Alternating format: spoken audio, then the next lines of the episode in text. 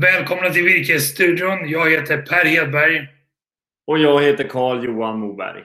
Och precis som vanligt så görs Virkesstudion i samarbete med tidningen Skogen, den oberoende skogstidningen. Hur är läget med dig Carl Johan? Tack, det är bra. Och precis som vanligt så gör vi våra inspelningar på, på länk. Ja. Det Men det digitalt funkar ganska bra ändå ju. Ja. Ja men verkligen och det har vi sett nu under förra veckan när vi körde två stycken eh, skogskvällar. En med Danske Bank och en med SCB. E och vi hade över 2000 personer som, som följde de här sändningarna då. Där vi pratar skog och bankerna pratar bank. Om man missade tillfällena förra veckan, kommer det någon ny chans? Ja men det gör det. Redan nu eh, den 4 maj så kommer vi ha med Landshypotek Bra Carl-Johan! Och vill man vara med på Landshypoteks digitala skogsägarkväll då kan man bara sätta ett mail till oss på info.virkesborgsen.se så får man information om hur man kopplar upp sig till det eventet. Vad har vi för aktuella frågor i skogen just nu då Carl-Johan? En verkligen brinnande fråga det är ju det här med arbetskraften i skogen. Vi pratar egentligen om skogsvårdssäsongen är i full gång. Och det är ju problem att, att få hit arbetskraft då eftersom att det är så. Det är mycket utländsk arbetskraft som gör de här Eh, arbetsuppgifterna. Och eh, vi vet ju att jobbar man inom jordbruksnäringen, det är ju till upprätthålla med livsmedelsproduktion, då är det ju lättare att, att få hit arbetskraften. Men skogen är ett problem.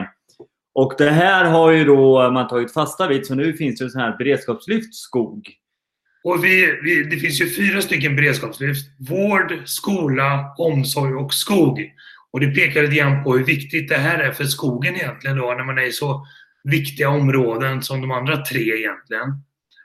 Och vi har kopplat upp oss med några som är initiativtagare till det här beredskapslyft skog. Och jag har träffat Håkan Buske som är VD på FAM som är med och driver det här. Jag tänkte vi skulle titta på den intervjun nu. Så, då säger jag välkommen till Virkesstudion Håkan. Kul att du är med. Tack så mycket. Ifall några av våra tittare inte vet vad FAM är för någonting, kan du ge en kort bakgrund och förklara vad det är för någonting? FAM ägs av de större Wallenbergstiftelserna och förvaltar då ett eh, kapital ungefär på 50-60 miljarder. Huvudägare i Stora Enso, SKF Munters, Höganäs och en del andra bolag. Och eh, vi ska generera då avkastning och utdelning till stiftelserna så att de kan ge det till forskning för Sveriges välfärd kan man väl säga. Välstånd. Vad har FAM för intresse inom skog och skogsnäring och skogsindustri? Vi är ju då tillsammans med Solidium de största ägarna i Stora Enso eh, och där har vi ju ungefär 1,4 miljoner hektar skog i Sverige och sen äger vi Kopparfors skogar ungefär 284 000 hektar skog. Så skog är en viktig del i vår investering och, och eh, det kapital vi förvaltar. Det finns ju fyra stycken beredskapslyft. Det är vård, skola, omsorg och så är det skogen. Hur kommer det sig att skogen är så viktig?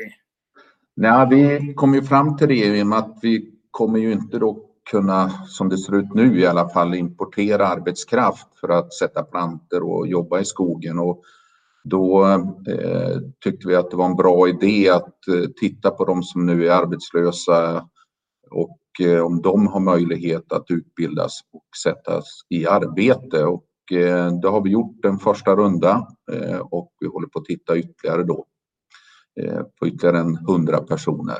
Det kommer inte att täcka hela behovet tyvärr utan vi jobbar också fortsättningsvis med att lobba mot politiker och myndigheter för att vi också ska kunna få ta in arbetskraft från andra länder för att eh, annars riskerar vi ganska mycket av, av tillväxt i skogen och även skogsskötsel. Så att eh, det är dubbla spår. Det är nästan någonstans mellan 300 till 400 miljoner plantor som ska ner i backen på en säsong. Så det är mycket jobb som ska göras ute i skogen, så det behövs verkligen. Ja, det är ju så. Vad jag förstår då, så det är klart man kan få ner plantorna, men eh, med de arbetarna som jobbar i skogen idag, men då kommer röjningen att bli eftersatt. Och det är klart att eh, hålla på med skog, det är någonting vi jobbar med långsiktigt och eh, det här kanske framförallt då påverkar eh, eh avverkning och, och, och eh, utkomst av skogen om 40-50 år. Men det, man måste ju tänka på varje år. Så att det här är ett, en ansats då att eh, försöka eh, utbilda och på så sätt skapa arbetskraft för att få ner planter. Men vi jobbar också med att försöka påverka myndigheterna att få in eh, arbetskraft utifrån. Just det. Vi har ju många skogsägare och skogsföretagare som tittar på den här virkesstudion. Mm. Hur tycker du att de ska tänka i sådana här osäkra coronatider? Hur ska man resonera kring sitt företagande? Nej, men för det första att ha skog i de här tiderna, det, det kan ju inte vara bättre. Eh, den kommer att behövas. Skogsråvaran är en viktig del eh, för omställningen av, av samhället till mer förnybart. Och, Eh, så det ska man nog vara glad över. Det är ju snarare så att skogsinnehav ökar i världen vid sådana här osäkra tillfällen. Så att eh, man ska fortsätta att ta hand om det så gott det går utifrån den arbetskraften man har, men man ska nog se värdet i skogen eh, eh, som man har och eh, det kanske var lite njuta av det faktiskt utifrån att man har suttit med andra eh, innehav. Vilken roll tror du att skogsnäringen kan spela i att återstarta eller komma igång med ekonomin igen? Nej, men eh, skogssektorn i Sverige är ju otroligt viktig. Det är en av de största exportintäkterna eh, för, för Sverige, men framför allt tillsammans också med malmen och, och järnet, det som skapar den största bytesbalansen. Och Eh, det tror jag definitivt mycket på. Jag, jag, tror också att vi kommer att komma tillbaks till något mer normalt eh, när den här pandemin är över. Kanske inte på samma sätt som tidigare. Och jag tror också att det som är kopplat till mer förnybart. Eh, där skogsråvaran kan bidra med kommer att ha en ytterligare positiv påverkan på, på svensk ekonomi och omställning av samhället framåt. Det, det är i alla fall våran tro. Ja. Vi kan ibland vara lite oroliga för kompetensförsörjningen till skogen. Vi hör om att hälften av platserna till jägmästarutbildningen fylls varje år och hur tror du att vi kan jobba för att göra det mer attraktivt och vilja jobba med skog i en bred bemärkelse även efter coronatiden? Men jag tror generellt sett, eftersom jag har jobbat en del olika företag, så gäller det ju för skogsnäringen och skogsföretagen att eh, faktiskt jobba med de här frågorna lite mer intensivt än vad man har gjort tidigare. Eh, om vi går tillbaks före eh, pandemin här så hade vi i princip ingen arbetslöshet i Sverige utifrån de som kan svenska och som, som också har en viss eh, utbildning. Så att det är en väldigt hård konkurrens. Och urbaniseringen är också stark.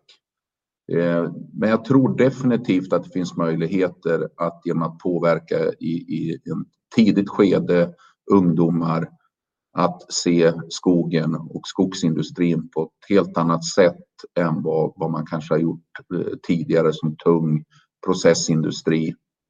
Eh, så att det är nog framför allt eh, de olika bolagen som jobbar i den här sektorn måste nog ta på sig det här eh, lite mer. Och jag tror när man väl får den insikten om skogen och framför allt också då om vi talar då det är ju en näring som finns spridd runt om i hela Sverige och kanske inte så mycket i Stockholm för här växer inte mycket skog. Så tror jag att man kommer inse fördelen med att jobba inom ett sådant yrke. Ja. Håkan, jätteintressant att få koppla upp med dig och stort tack för att du var med och medverkade i Virkesstudion. Tack snälla! Tack, tack så mycket! Ha det bra! Ja, det var kul att höra Håkan och det är verkligen kul att höra att det här med att äga skog är rätt även i lågkonjunktur. Du har också kopplat upp till i veckan Carl-Johan. Vem har du träffat? Ja, men jag har träffat Joakim Gustafsson. Han är ju VD på Svensk Skogsservice, men de har driver även Dalslands skogsskola. Och de är ju då med i det här projektet och sköter utbildningen utav de här personerna som är beredskapslyftet skog. Så att jag tycker helt enkelt vi lyssnar på Joakim då, vad han har att säga om, om sitt företag och deras agerande eller hur de hjälper till i den här situationen. Hej Joakim på Svensk Skogsservice. Hur mår du? Ja, jag mår väl eh, bra. Jag är frisk. Så att, ja, men... eh, hälsan, är, hälsan är i topp. Så att, eh, nej, det är bra. Det låter bra. Hörru du, berätta lite om dig och ditt företag. Ja, det startade ju med att jag själv började plantera en gång i tiden eh, på grund av att jag var elitidrottare på, på längden. Och som många elitidrottare så hamnade man på ett hygge eh, för att fylla ut eh, ja, pengen inför nästa säsong så att säga. Eh, år nummer två så hade det företag som eh, planterade åt inte eh, något större med planter så då använde jag den F-skatt som jag då hade för att ta in mina sponsringsintäkter till att eh, erbjuda plant, plantering. Eh, så idag driver jag då och är VD på Svensk Skogsservice eh, som eh, röjer ungefär 15 000 hektar per år, vilket vi under många år var störst i Sverige på. Eh, planterar 4 miljoner planter. Eh, vi är ett mixat traditionellt skogsvårdsföretag med två egna kontor, Ludvika och Ed i Dalsland Eh, och ett nätverksföretag där vi har ombud då, eh, som är fri, fristående egna företagare på eh, lokalt ifrån Jämtland, Östersund i, i norr till Skåne i syd. Då. Hela världen har ju påverkats av eh, den eh, pågående coronakrisen. Och vi har ju tidigare träffat ett annat skogsvårdsbolag och pratat lite med dem. Och då tänkte jag bara, hur, hur påverkar den här krisen er? Ja, men på Svensk Skogsservice eh, så är det ju, eh, det är ju två olika sätt att se på det. Det kortsiktiga är ju att det är stängda gränser som eh, kommer få ett, generera ett hårt slag för oss. Vi har ju varit väldigt bra igång, startat igång tidigt, haft mycket folk här och kört hela första kvartalet och en, hela vägen in här egentligen tills i fredags utan att vara påverkade. Men från och med igår så kommer vi bli påverkade för att vi fått hit våra ukrainska medarbetare som är då från tredje land och nu har ju Sverige stängt gränserna fram till 15 maj. Um, så att uh, vi kommer väl någonstans påverkas med 750 000 till en miljon i, i veckan är i intäktstapp då, intäktsbortfall långsiktigt så är det väl egentligen inför 2021 hur, hur hela branschen, hela skogsindustrin kommer påverkas av det här. Eh, och våra beställare helt enkelt. Men ni har ju ett projekt igång som ni kallar Beredskapslyftet och det är ihop med FAM, alltså Wallenberg, en av Wallenbergstiftelserna och Dalslands skogsskola. Kan du berätta lite om det? Yes, eh, det är ju Beredskapslyftet det är ju ett eh, projekt då som Wallenbergstiftelserna äger ihop Eh, Eh, med Novare är det väl som egentligen var ett, investor, ett investorägt bolag från, eh, från början som nu är utköpt och som jobbar med personalbemanning och sånt i ordinarie delar. Så detta är ju det fjärde snabbspåret som lanseras. Där vi ska få nyanlända unga med funktionsvariationer som står långt ifrån eh, arbetsmarknaden eller tidigt här i coronapandemin eh, har fått Eh, helt enkelt gå från sina arbeten då, till att ställa om dem till skogsplantörer. Då. Ja, men det låter ju jätteroligt. Dels att ni får möjlighet att vara med det här, men också så gläder ju mig att vi ser att även nu vi från skogen är med i de här snabbspåren. För att få ut folk i arbete och samtidigt få välskötta skogar. Vilket som också ger en avkastning på, på lång sikt. Ja, men så är det ju för att eh, för att framtidens skogs, eh, skogsindustriexport eh, inte ska... Eh, ja, det får liksom inte eftersättas nu på grund av pandemin så att vi hamnar efter och släpar efter utan vi, vi måste ju på något sätt hålla uppe takten och dels få plantorna i backen för att inte tappa fart där och även försöka hålla i röjningar och sånt här framåt då för det, det kommer ju slå mycket längre fram många, många år efter att pandemin är över. Ett sista råd till skogsägarna du skulle vilja skicka med? Vad kan det vara? Ja, det skulle nog vara röja i tid. Då. Eh, det blir ju definitivt eh, mycket billigare och eh, en bättre avkastning, långsiktig värdeavkastning. Det är klart att man måste, många är oroliga för, eller liksom väntar ju med investeringarna för länge. Med det Joakim, vi vill tacka att du ville ställa upp här och så ser vi till att synas ute i skogen nästa gång. Det gör vi. Tack så mycket. Tack, hej. Jätteintressant att höra. Och jag tycker att här har vi alla skogsägare en möjlighet att vara med och driva ett aktivt skogsbruk, fortsätta plantera, fortsätta röja och investera i skogen för framtida högkonjunkturer. Eller vad säger du? Ja, verkligen. Ja, men förhoppningsvis har man gjort bra virkesaffärer under den tidigare, när det har varit bättre priser på skogen än vad det är just nu. Och nu gäller det att se till att förvalta de där pengarna väl och att investera i sin fastighet, det har man ju alltid glädje av. Så är du skogsägare, håll dig uppdaterad genom att läsa tidningen Skogen, följ virkesprisindikatorn från Virkesbörsen och läs annan nyttig information om hur du kan göra bra affärer i din skog och fortsätt driva ett aktivt skogsbruk. Med det tycker jag vi tackar för idag Carl-Johan. Tack snälla för att du kopplade upp dig. Tack själv, så hörs vi. Det gör vi. Hej hej! Hej!